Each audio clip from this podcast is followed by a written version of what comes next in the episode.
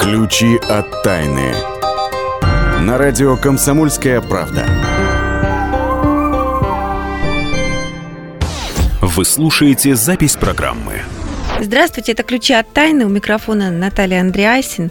И ох, с какой новостью мы к вам сегодня пришли. Мы, это я уже представилась, ну и мой постоянный соведущий и заведующий отделом науки «Комсомольской правды» Ярослав Карабатов. Здравствуйте. Привет, привет тебе. Ученые измерили широту русской души. Хотя, ребята, ведь удивительно, не правда ли? Потому что, казалось, мы всегда были уверены в том, что... Умом и Россию не понять, Аршином общим не измерить.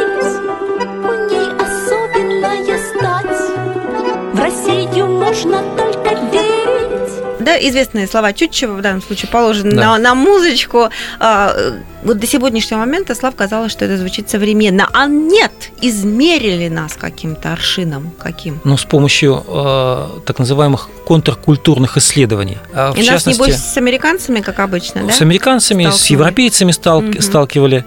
Вот, но в основном с американцами, потому что исследования проводили э, психологи Гарвардского университета и э, нашего института психологии э, Ро- Российской академии наук. Добровольцам э, и американским, и нашим предложили решать моральные задачи. Кому жить, кому умирать и так далее. Где ставить запятую? Казнить нельзя помиловать. Казнить нельзя помиловать, да. Вот где нужно поставить запятую? А, ну, задачки э, были, ну, примерно вот такого рода. Я не знаю, может быть, ты, ты зачитаешь? Давай, да, я зачитаю. Стоя рядом с рельсами, Ваня увидел, что неуправляемый вагон вот-вот собьет пять человек. Рядом с Ваней находится рычаг, потянув за который он может опустить перила на пешеходном мосту. Оттуда из-за этого упадет на рельсы один человек. Его собьет тот самый неуправляемый вагон. Но он из-за этого замедлит свой путь и другие пять человек успеют спастись. Если Ваня не потянет за этот рычаг, вагон поедет дальше, собьет пятерых человек, но зато один, вот этот самый на мосту, останется в живых. Ваня решает потянуть за рычаг. И вот дальше нужно было поставить, соответственно, решить вот это действие. э, Какое оно, да? Да, э, оно либо недопустимо сохранить жизнь одному, чтобы погибли пятеро, либо оно позволительно, ну такой, это, это средний вариант, да, не то, не все, золотая середина, и необходимое действие. То есть нужно пожертвовать Да, этим нужно пожертвовать одним, одним, ради того, человеком чтобы ради того, чтобы спасти. Ну не просто пожертвовать, да, а ты же его, по сути дела, толкаешь, да? Да. Вот, и можешь ли ты как там Всевышний взять на себя грех решать вопрос, вернее, право решать вот вопрос, кому жить и кому нет. И вот американцы и русские давали совершенно разные ответы на эти вопросы. Очень интересно, в чем Значит, вот смотри, в чем, в чем разница. Во-первых, наши люди часто выступали, э, ну, золотую середину, брали золотую середину. Они э, отметали вот категорические суждения там, да, нужно так сделать, нужно пожертвовать одним, чтобы спасти, или наоборот, ни в коем случае. Они выбирали вот такой вот, ну, в принципе, можно, если вот как бы что-нибудь, вдруг что-нибудь произойдет возникает вопрос, а почему? Неужели мы вот стали вот настолько толерантны, настолько нерешительны? Но дело оказалось вовсе не в этом. А дело оказалось в том, что э, мы разные виды э, мышления используем. То есть, если э, американцы, допустим, э, такие задачки решают методом э, ну, логического мышления, да, простая математика. 5 – это больше одного, Поэтому одним можно пожертвовать во имя пятерых. да, Ага. или там, если вот он считает, что э, вот я не могу э, сам э, толкнуть человека, вот это непозволительно, то я не буду этого делать. Вот, э, то есть э, в основе их поступков была какая-то логика. Наши же люди действуют, ну, скорее в восточной традиции. Это вот такая вот, ну, она базируется на диалектическом единстве противоположностей. Ну, те, кто изучал материализм, вот ну, примерно представляют, о чем идет речь. Это когда в, одной, э, в одном суждении объединяются ну, достаточно взаимоисключающие позиции. И человек, вот русский человек, он, как правило, э, вот в в своем сознании пытается соединить невозможное, пытается найти золотую середину. Ключи от тайны. мы чтим э, героев там, гражданской войны, красных, там Василий Иванович э, Чапаев. Но с той же, э, ну, в то же время у нас э, там выходят фильмы про Колчака, у нас там Деникина для с, нас с герои почестями. и красные и герои, красные, и белые белые. герои. Мгм. А, допустим. Или другой вариант. Вот сейчас сильны ностальгическое, ностальгическое желание вот возродить СССР. Ну, такие, э, такое желание мы наблюдаем. Но в то же время мы категорически не хотим, чтобы к нам на заработки э, приезжали э, гости из э, там, той же Средней Азии и так далее, и так далее. Вот. Логики в этом, правда, Логики нет, в, да? в этом нет. Мы, ха- Мгм. это две стороны одной и той же медали, но мы не, э, ни- никак не можем разобраться, чего же мы, чего же мы хотим. Это первый момент, да, а, который, э, а, который нам дает богатую пищу для размышлений. А другой, э, в принципе, тут нет большого открытия. Русские склонны скорее запрещать, чем действовать. Ну, э, условно говоря, ну это мы знаем, да. А, Вот, допустим, покемоны сейчас появились. А, Игра э, Go, с да, которых ловят, да. смартфонов, да. нужно Значит, первая реакция Госдумы запретить покемонов. Хотя где Да, покемоны и где Государственная Дума, ну, это, мне кажется, все-таки достаточно две большие разницы. Вот. А, Ну и так далее.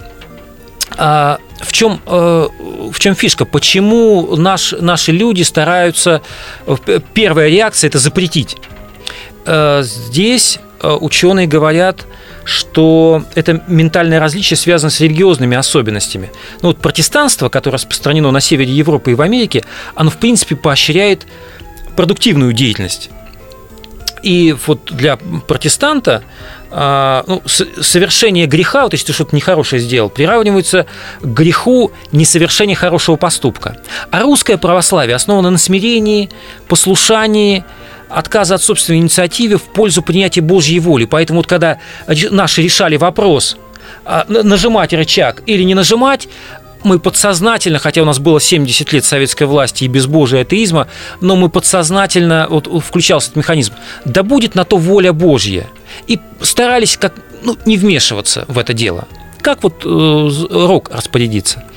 Вот, поэтому э, вот и самодеятельность в определении, что такое хорошо и что такое плохо, у нас тоже вот рассматривается как кощунство, поэтому мы стараемся на всякий случай запретить. А там разберемся. Очень действительно интересное. а, Есть над чем подумать, что осмыслить и в перерыве, который сейчас у нас грядет, ну и в тех местах, силы, которые мы предлагаем нашим слушателям, на- в частности, во второй части нашей программы, которая наступит буквально через несколько минут.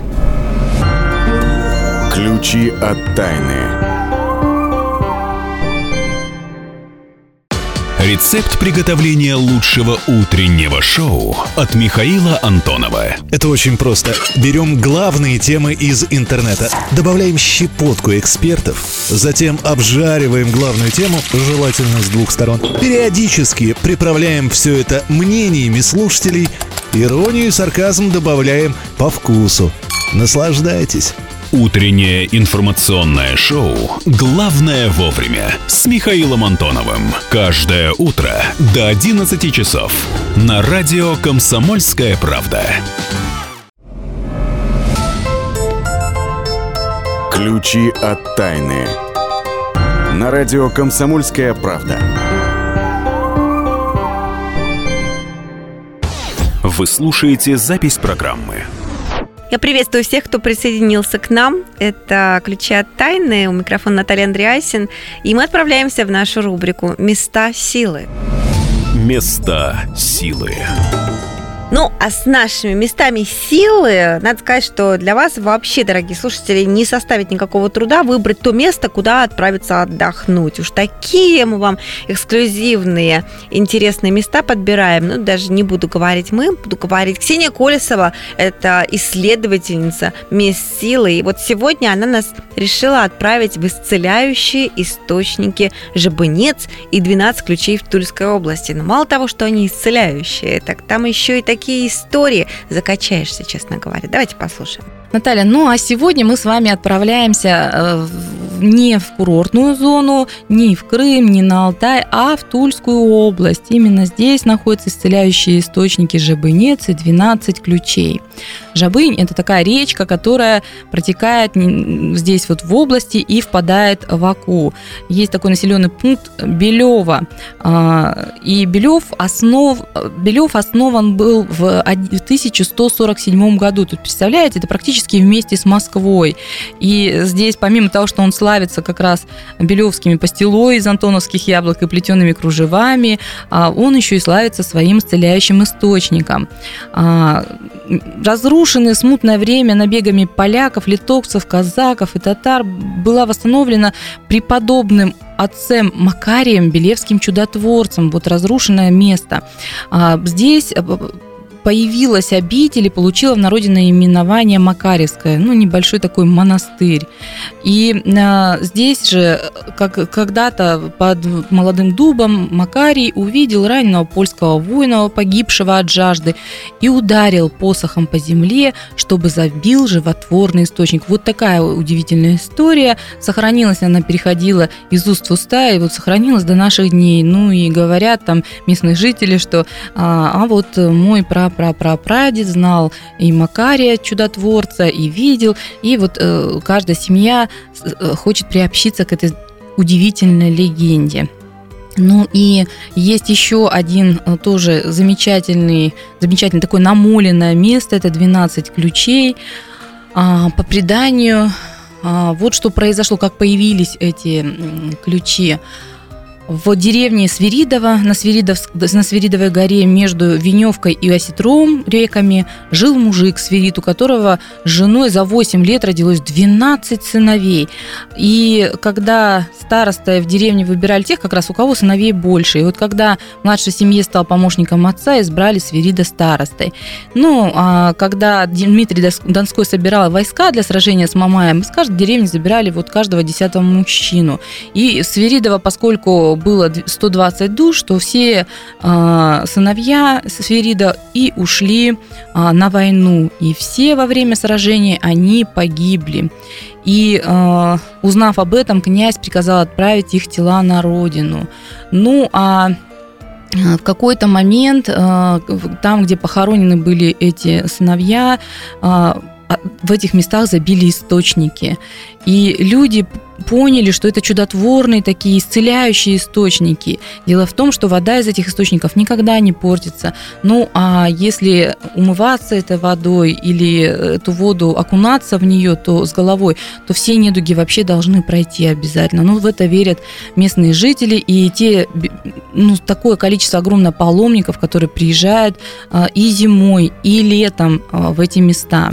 А, ну, на самом деле от Тулы на машине нужно доехать до Вени, Вишнева на развилке дороги повернуть а, по указателю и очень близко, в общем-то, там говорят, что асфальт э, совершенно нормально до самого практически источника, и, в общем, спокойно можно добраться. Ну, это как хорошо, так и не очень хорошо, потому что очень много людей посещают и а, не всегда оставляют после себя э, чистую территорию, к сожалению. Ну, а те, кто верит, что исцелиться, обязательно исцелиться. Главное – верить в это. Спасибо большое, Ксения Колесова нас опять направила в нужное русло путешествия. Ну, а для тех, кто никуда не собирается таки ехать в ближайшее время, сейчас будет наша рубрика «Бабушкин оберег». «Бабушкин оберег». И сегодня мы с вами собираем очень простое растение, которое вот у вас вот всех под ногами имеется. Листья клевера. Вот казалось бы, всюду растет, оказывается, это просто клад, самый настоящий. Ну, по крайней мере, как верили наши предки. Ну, а оберег, Наталья, сегодня у нас очень необычный. Дело в том, что в стародавние времена верили, что а, уберечь детей от бед можно с помощью клевера, обычного клевера, который растет, цветет сейчас у нас на полях активно. И нужно найти трехлистный клевер и высушить его, и добавлять какие-то мешочки, которые вешаются на грудь э, ребенка, и э, ребенок ходит вот с этим защитным оберегом. Ну, а еще такое необычное свойство. Он призывникам избег... помогает избежать армии, службе в армии. И вот э, многие мамочки готовили такой вот э, в стародавние времена оберег. Они находили сушеный четырехлистный листок клевера и его свежий цветок. И вот они проводили обряд определенный на клеверном поле.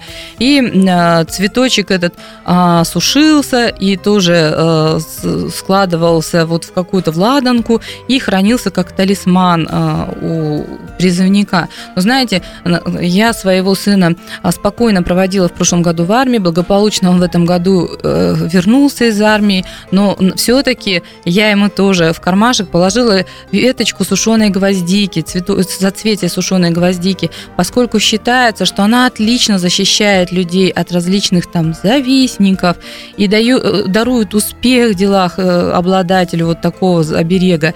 И люди с таким оберегом становятся успешнее, богаче, задачи защищены от всех злых дел. Поэтому в армию все-таки, если уж пришла пора, нужно сходить, но есть и замечательные обереги, которые помогут вашему э, сыну чувствовать себя более защищенными. Спасибо большое, Ксения Колесова отправляется на очередные поиски очередных интересных мест для нас к следующей программе, а мы с вами отправляемся известным маршрутом в Новосибирск, где заместитель редактора «Комсомольской правды» в Новосибирске Вадим Алексеев следит за новыми изобретениями наших ученых. Ключи от тайны. Вадим, приветствую. Приветствую. И что-то у нас сегодня на повестке дня стоит светоотражающий спрей. Совершенно верно. Потому что привычные светоотражающие элементы уходят в прошлое. Это ведь изобретение уже многих лет или даже десятков лет, и ученые Вятского государственного университета предложили воздушную легкую инициативу спрей. Считайте а-ля духи, а-ля одеколон, побрызгался, и вот ты уже светишься. И от радости светишься в переносном смысле, и в буквальном смысле светишься, отражая свет фар ночных автомобилей. Ну, а чем это лучше, чем привычные светоотражатели, которые уже изобретены? Я так понимаю, что как минимум, когда ты брызгаешь на одежду светоотражающим спреем, ты портишь эту самую одежду. Вот ученые уверяют, что одежда ни капельки не портится.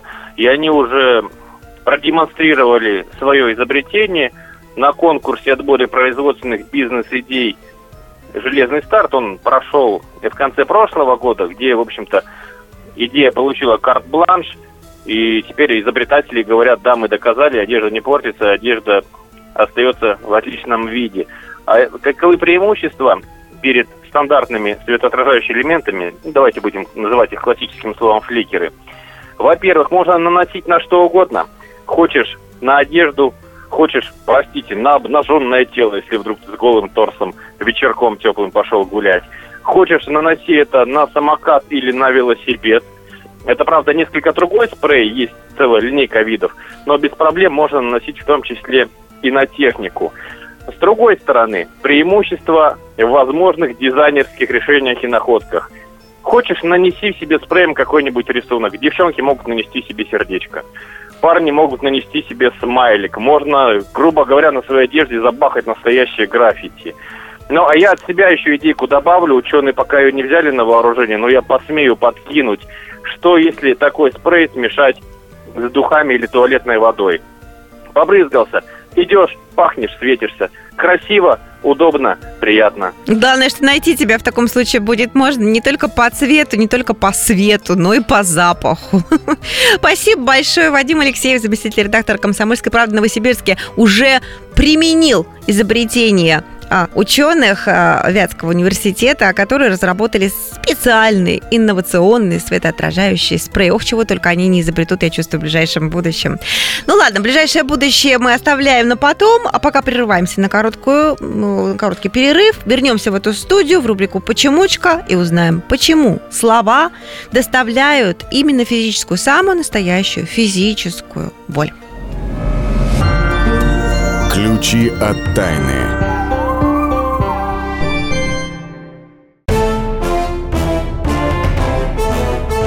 Товарищи солдаты и офицеры российской армии. Полковник Баронец разрешает обратиться. Звоните и задавайте накопившиеся вопросы. Угроза НАТО, жилье для военнослужащих и перевооружение России.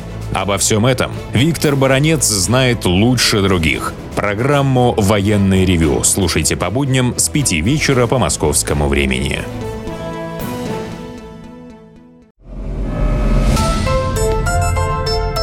Ключи от тайны. На радио «Комсомольская правда». Вы слушаете запись программы.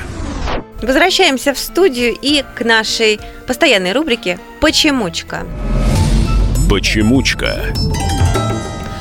Так бывает обидно, иногда каждый это знает, приходишь там домой с работы, а кто-то тебе что-то такое сказал там, и ты прямо не можешь из этого состояния выйти, и так тебе нехорошо, нехорошо. В общем, я к чему веду?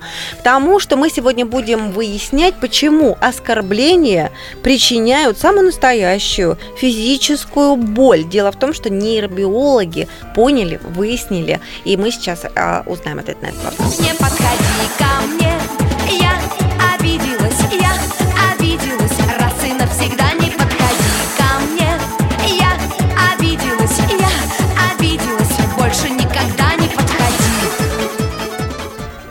получается, что слово – это самая настоящая сила, спрашиваю я Владимира Логовского, нашего научного обозревателя. Жгите, Ах. глаголом.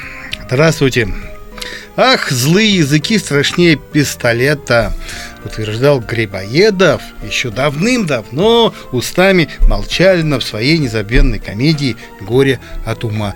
Современные ученые только лишь доказали, ну, с фактами, с научными а, в руках, что действительно слова имеют силу а, более того, воздействуют на те же области а, в мозгу, на которые воздействует ну, реальная, реальная физическая боль.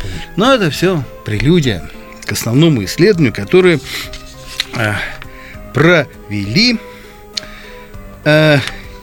немецкие исследователи. Они отобрали для экспериментов где-то м, 40 слов э, нейтральной окраски, э, такой болевой окраски, э, позитивной э, окраски и, э, ну, какой-то доброй окраски. Мы сейчас м, легко отличим. Вот я говорю, а, милая и добрая. Это, это какие, какой, какая окраска? Вы забыли добавить «милая и добрая Наташа». Это Да. приятная окраска. Приятное, Да. А такой пасмурное, что такое пасмурное, пасмурное, пасмурное. Ну, понятно, что это нейтральная окраска. А, слово просто острое, ноющее, пронизывающее. Это что у нас? Острое, низу, ноющее, пронизывающее. Что? Отрицательная. Боль это. Боль, боль, это связано с болью. А отрицательные у нас слова м, будут слова типа вонючий, гнусный, такой Ой, м, фу-фу-фу. гадкий, гадкий, Ага. гадкий. И вот И что с этими со всеми Смотри, словами? добровольцам давали прослушивать э, эти слова. И смотрели, как, какова реакция, реакция мозга. Ну, естественно, на нейтральные слова и добрые они реагировали положительно, а на вот, а на слова, которые связаны с болью, э, ну, люди себе представляли как-то, и тоже у них в, в- в мозгу начиналась такая вот реакция, которая начиналась, простите уж за повторение, за тавтологию, в тех областях, э, на ко- которые становились активными во время причинения реальной боли. Физической. Физической есть, боли. Мгм. Ну, он говорит, все, да, так и должно быть. Но удивлением стало то, что слова э, с дурной окраской, вот эти самые, например, фу, фу, гадость какая, гадость какая, вонь какая, вот гнусно. Вот эти слова вызывали реакцию в той же самой области мозга, что и слова, которые относились к боли. И еще сильнее, чем вот эти слова, которые относились э, к боли. То есть вот совершенно простым экспериментом ученые, ученые доказали, что грубость э, вызывает у человека реакцию, которая сходна с реакцией на, на физическую, физическую боль. Ключи от тайны. Можно из этого сделать вывод на самом деле, что это ай-яй-яй для начальников, чтобы они не кричали на подчиненных, не доставляли им эту самую боль словами. В первую очередь э, вывод должны сделать родители, которые, знаешь, норовят пройтись рем- Ой, да, ремнем да по уж. своим, по своим, знаешь, детишкам. Особенно Вот. э, именно Вот, знаешь, российским ремнем родителям нель- это свойственно. Ремнем якобы нельзя, ну типа, знаешь, где-то в Финляндии там могут вообще Да, ребенка да, да, да. отнять, да? Да ну не а покричать-то, грубость ему сказать, какую якобы можно. Вот. А оказывается, это эффект будет тот же самый отрицательный. То есть не бейте детей ни ремнем, ни на, на них не кричите. Но то же самое, ну, и с начальниками, потому что тоже ученые изучали влияние, а, скажем так, воспитательных мер, выраженных вербально, а, то есть добрым или грубым словом, на подчиненных. А, так вот, что выяснилось? Конечно, конечно, а, наибольшее удовлетворение у подчиненных вызывают, вызывали слова, которые, ну, слова похвалы. Ну, в экспериментах либо только хвалили, либо только ругали, либо сначала ругали, потом хвалили, либо сначала хвалили, потом ругали. Ну, Когда хвалят, конечно, конечно, конечно, приятно. Но эффективнее всего работа вот этих, почему вот тесты, э, тесты проводили, становилась лишь после того, э, после одного здесь, когда сначала ругали, а потом хвалили. И ни в коем случае не наоборот. Ни в коем случае не наоборот. Вот почему-то это вот как-то э, имело э, самое такое сильное воздействие. Ну вот и отсюда выте- вытекает совет начальника. Нельзя только ругать, нельзя только хвалить. Вот если уж поругал, потом похвалил. Ну если хвалил, то не надо потом, надо потом ругать. Вот. И вообще, вообще, понимаешь, э, тоже ученые говорят, что любая реакция начальника на действие подчиненного, она э, свидетельствует об интересе начальника к работе подчиненного. Если он вообще молчит, то человек может э, говорить, что «Слушай, как-то меня что вообще не замечают, поэтому уж лучше тогда либо поругать, либо похвалить, но самое лучшее, так, вот оно и есть, кнутом и пряником. Поругал, типа кнутом, потом похвалил, типа, э, типа дал, дал пряник. Вот такой вывод мы сделаем из э, вот этих исследований. Нравится вам это или не нравится, но это большой специалист, говорит Владимир Лаговский, наш научный обозреватель, между прочим. Но я бы хотела сказать, что на самом деле всем, все мы знаем, что обида приводит к стрессам, стрессы к нервным расстройствам, а нервные расстройства э, всегда приводят так или иначе к болезням. Поэтому, если уж вам так не хватает в жизни острых эмоций, слушайте нашу рубрику «Темные истории» прямо сейчас. Прямо сейчас будет рассказ про таинственную историю гибели участника русско-турецкой войны генерала Михаила Скобелева. Пришел покутить в известный на всю Москву ресторан, а с утра не встал.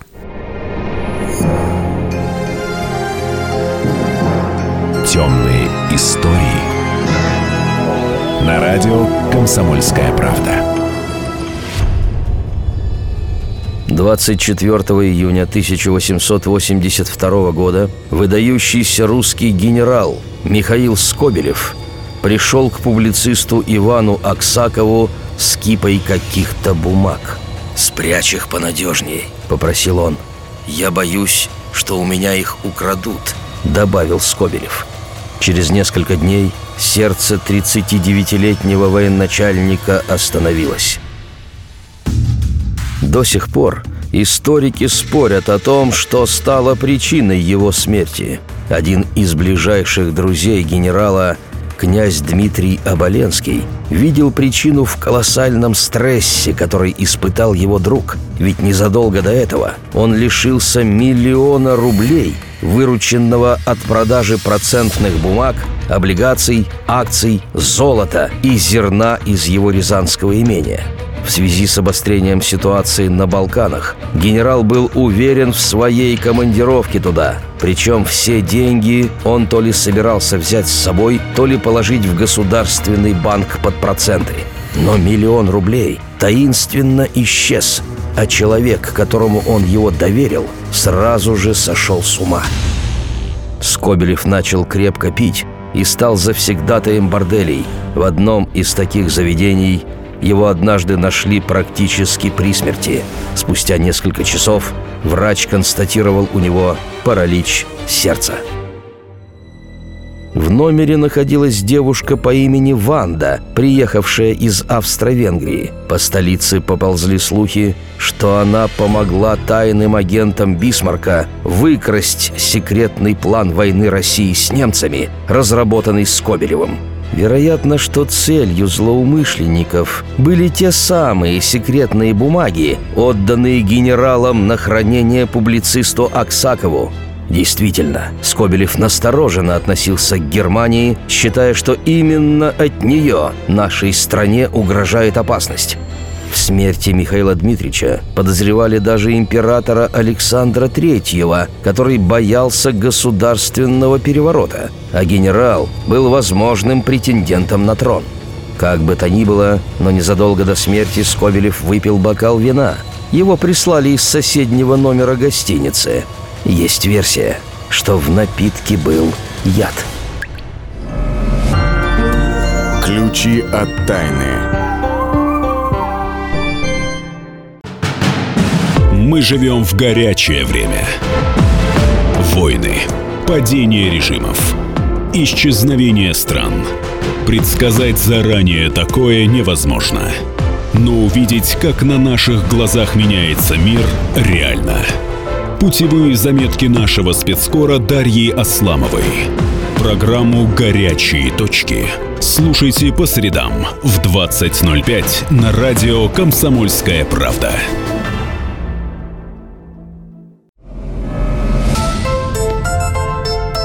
Ключи от тайны. На радио «Комсомольская правда». Вы слушаете запись программы Раскопки недели. Друзья, эту часть программы мы начнем с наших пра-пра-пра предков, не знаю, про-про-про истории. В общем, я на динозавров намекаю, потому что а, Ярослав Карабатов, э, заведующий научным отделом «Комсомольской правды», а, выяснил вместе с учеными, от чего все-таки исчезли динозавры. Ну, ты знаешь, что есть э, несколько версий. Э, есть метеоритная версия, да. есть эволюционная, есть даже версия, что они не вымерли, а просто в птиц превратились. Именно. Так вот, сторонники метеоритной версии а, нашли новое подтверждение своей гипотезы и а, теперь налегают на сочетание факторов и заявляют, что динозавры стали первыми жертвами того, что сидели на нефтяной игле. Уже тогда? Уже тогда. Дело в том, что вот сторонники метеоритной теории утверждают, они и раньше утверждали, что динозавров погубил огромный а, метеорит Чиксулуп. Он где-то в районе 10 километров в диаметре, и он упал на полуострове Юкатан, и вот, значит, там загремело. Ну, пришиб там все, да. конечно, да. А теперь они э, после там, ряда исследований утверждают, что дело осложнилось как раз огромными запасами нефти, которые там находились. Ну, Мексиканский залив, там действительно американцы сейчас качают со страшной силой. Но тогда там а, были огромные запасы нефти, которые в результате вот этого термоядерного взрыва, а это был взрыв равный а, где-то ну, миллиарду ядерных бомб, которые разрушили Хиросимы, и, и Хиросиму и Нагасаки. И вот когда вот этот миллиард ядерных бомб там взорвался, а, огромные месторождения нефтяные начали гореть, и вот произошли там всякие страшные катаклизмы, в, частности, количество солнечного света снизилось на 85%. Ого-го! Да, температура Земли Почти охладилась. полный мрак. Почти полный мрак, угу. на 16 градусов. Вот, и большие организмы вы, ну, не могли выдержать, потому что трава не росла, крокодил не ловился, и кокос не рос. Вот. А маленькие такие шустренькие, а, вот типа наших предков, ты знаешь, что э, Какие? кто был предком ты думаешь, обезьяны? Обезьянки, я думала. Вот, обезьянки. Да, вот все не так, да? Плохо помнишь. А, да, с памяти моей что-то еще, стало, потому действительно. Что до обезьянок это, это были такие плацентарные млекопитающие грызуны, такие симпатичные морские свиночки, ну, типа. Вот они типа тоже вот мои такие. предки, что ли? Нет, ну, свиночки позже появились, но вот те, которые, они вот лазали по деревьям, были такие небольшие, с хвостиками, пушистые, наши общие предки с обезьянами. Вот, и они сумели выжить.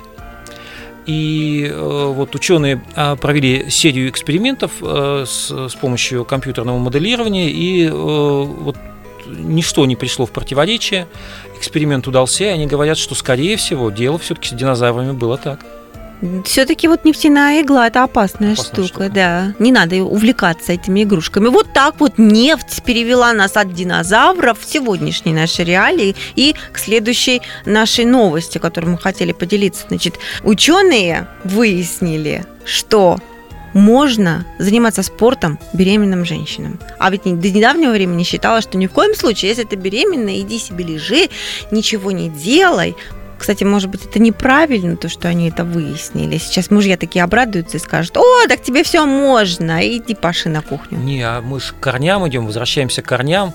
Ну, ты помнишь, там в- в- на Руси, да, женщины э, рожали на меже, значит, занимались сельхозработами какими-то, там, А тут же помогали между мужу. делом, да, Да, между, ребеночка. сбегала там в, Мгм. в межу, там в хлебах родила, значит, перевязала пуповину и дальше пошла арбайтен. Вот. А мы-то думали, что это их эксплуатируют, а на самом деле ничего подобного. Это в их же интересах было. Вот. А ученые, во всяком случае, доказали, было такое исследование университета Джефферсона, и вот они выяснили, оказывается, что вот три су- существенные вещи а, идут в плюс женщинам, которые занимаются спортом. Ну, во-первых, а, улучшение сна, повышение а, настроения, эмоционального тонуса и повышение болевого порога. То есть им не так больно будет, когда ребеночек будет рождаться. А вот. Эко-ученые все объяснили. Я вот уверена, что среди этих ученых ни одной женщины не было. Все мужики, небось. Ну, я не знаю, но, кстати, вот я на всякий случай посмотрел, какими же, э, какие советы давали в древности э, родящим, э, ну, беременным женщинам. И в частности, вот, допустим, э, это тоже, наверное, нужно использовать, э, судя по тренду. Вот, допустим, считалось, что беременным должна смотреть только на красивые. Вот она не должна смотреть на как- какие-то Да. безобразные сцены. Ну, вот, В частности, вот я Дом 2, согласна, наверное, да. там Да. заседание в Госдуме. А, вот. А, а также она не должна э, выплескивать воду через порог. Ну, большинству горожанок это не грозит. Вот. Но при этом нельзя трогать ногой кошек, собак и свиней. Вот особенно свиней, да. Ни в Да. коем случае. Но у них есть средства шантажа. э, И даже в те древние времена а, считалось, что беременной женщине отказывать ни в коем случае нельзя. Ну, если она высказывает какую-то просьбу. Ну, хоть это ученые подтвердили, что это так и есть. Ну, ученые не подтвердили, но какая-то традиция существует, потому что и сейчас, э, если беременная женщина капризничает, то ей стараются не отказывать. Но вот в те древние времена, допустим, полагали, что это вот мы не потакаем прихотям, вот женщина, да, а это требует душа младенца. Поэтому вот э, желание женщины мы должны удовлетворить, чтобы сделать приятному младенцу, который появится на свет. Ну, кстати говоря, приятное младенцу и женщине можно делать и с помощью музыки.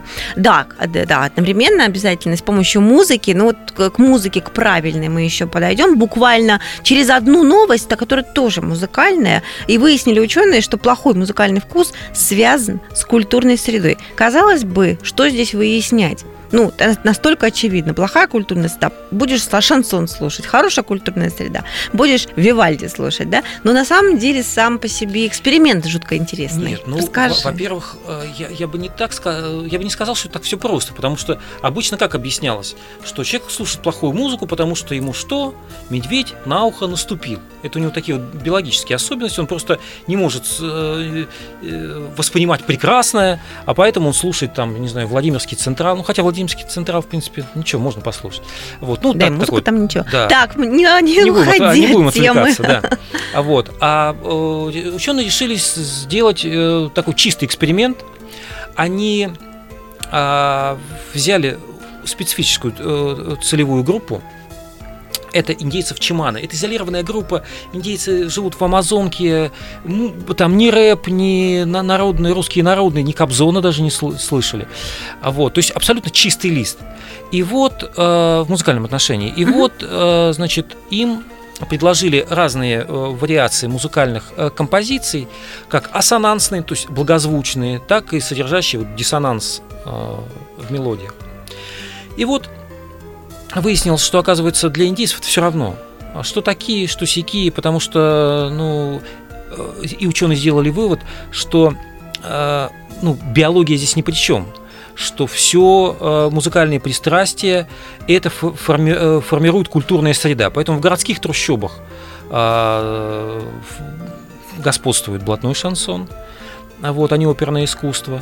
Ну, кстати, вот посмотрим, у комсомолки же много всяких э, программ по культуре у граждан. Это и музыкальные коллекции, там, книжные коллекции и так далее, и так далее. Посмотрим, вот, что будут слушать читатели комсомолки через некоторое время Тимати или, может, на Хворостовского перейдут? Ну да, но мы верим, естественно, в лучшее, поэтому включаем самую лучшую музыку, рассказываем о самых интересных экспериментах. Кстати, вот очередной эксперимент. Ученые из Австралии провели исследование ну, на подростках в данном случае, не на мышах, на подростках, потому что они самые такие люди экзальтированные, самые такие не управляют, не умеют управлять своими эмоциями, и э, попросили их выбрать ту музыку, которая им больше всего нравится которая вызывает положительные именно эмоции. Они выбрали, а потом спустя некоторое время этих же подростков в других обстоятельствах, с ними там уже что-то случилось, что-то их расстроило и так далее, попросили опять выбрать музыку, и они выбрали для повышения настроения ту же самую музычку, которая была выбрана некоторое время назад.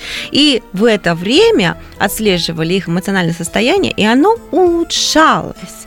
Вот.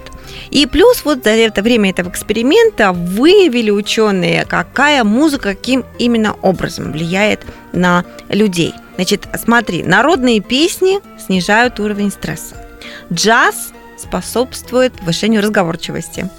Поп-музыка вселяет в человека чувство состоятельности. Не знаю почему, но за что купила, то продала. Рок снимает напряжение и стимулирует активность. Ну вот если выбирать из этих четырех параметров, ну сейчас уже поздновато активность как бы у слушателей повышать, да, а, с поп музыкой я тоже как-то не очень дружу. Поэтому я предлагаю сейчас перейти на народную музыку, которая, напомню, снижает уровень стресса. Ну, не на совсем народную, а в исполнении Жанны Бичевской. Будет песня «Миленький ты мой». Так что снижайте свой уровень стресса благодаря нашей программе. А мы с вами прощаемся на неделю. Счастливо. Всего доброго. Ах, миленькая